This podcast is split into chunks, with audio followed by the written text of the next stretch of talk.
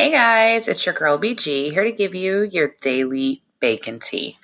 Alrighty, I just tried to record, but my guinea pig decided that he was going to freak out for no apparent reason.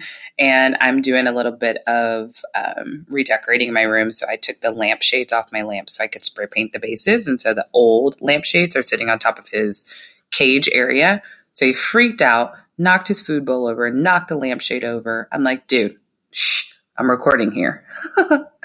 but your baking tip for today. So I am baking a cake for my friend's birthday, which is tomorrow.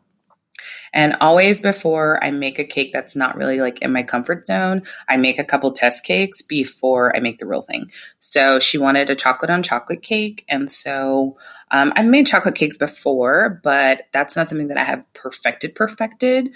Um, so I needed to kind of tie up the loose ends and bake a couple practice cakes. More fun stuff for my family to eat. Not so good on trying to get these pounds off, but hey, whatever, right?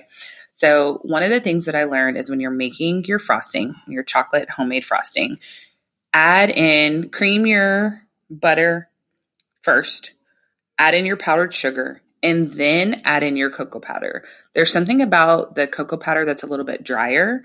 Um, and then when you're adding in your milk as you go, it just kind of sucks up a lot of the moisture. So add that in last.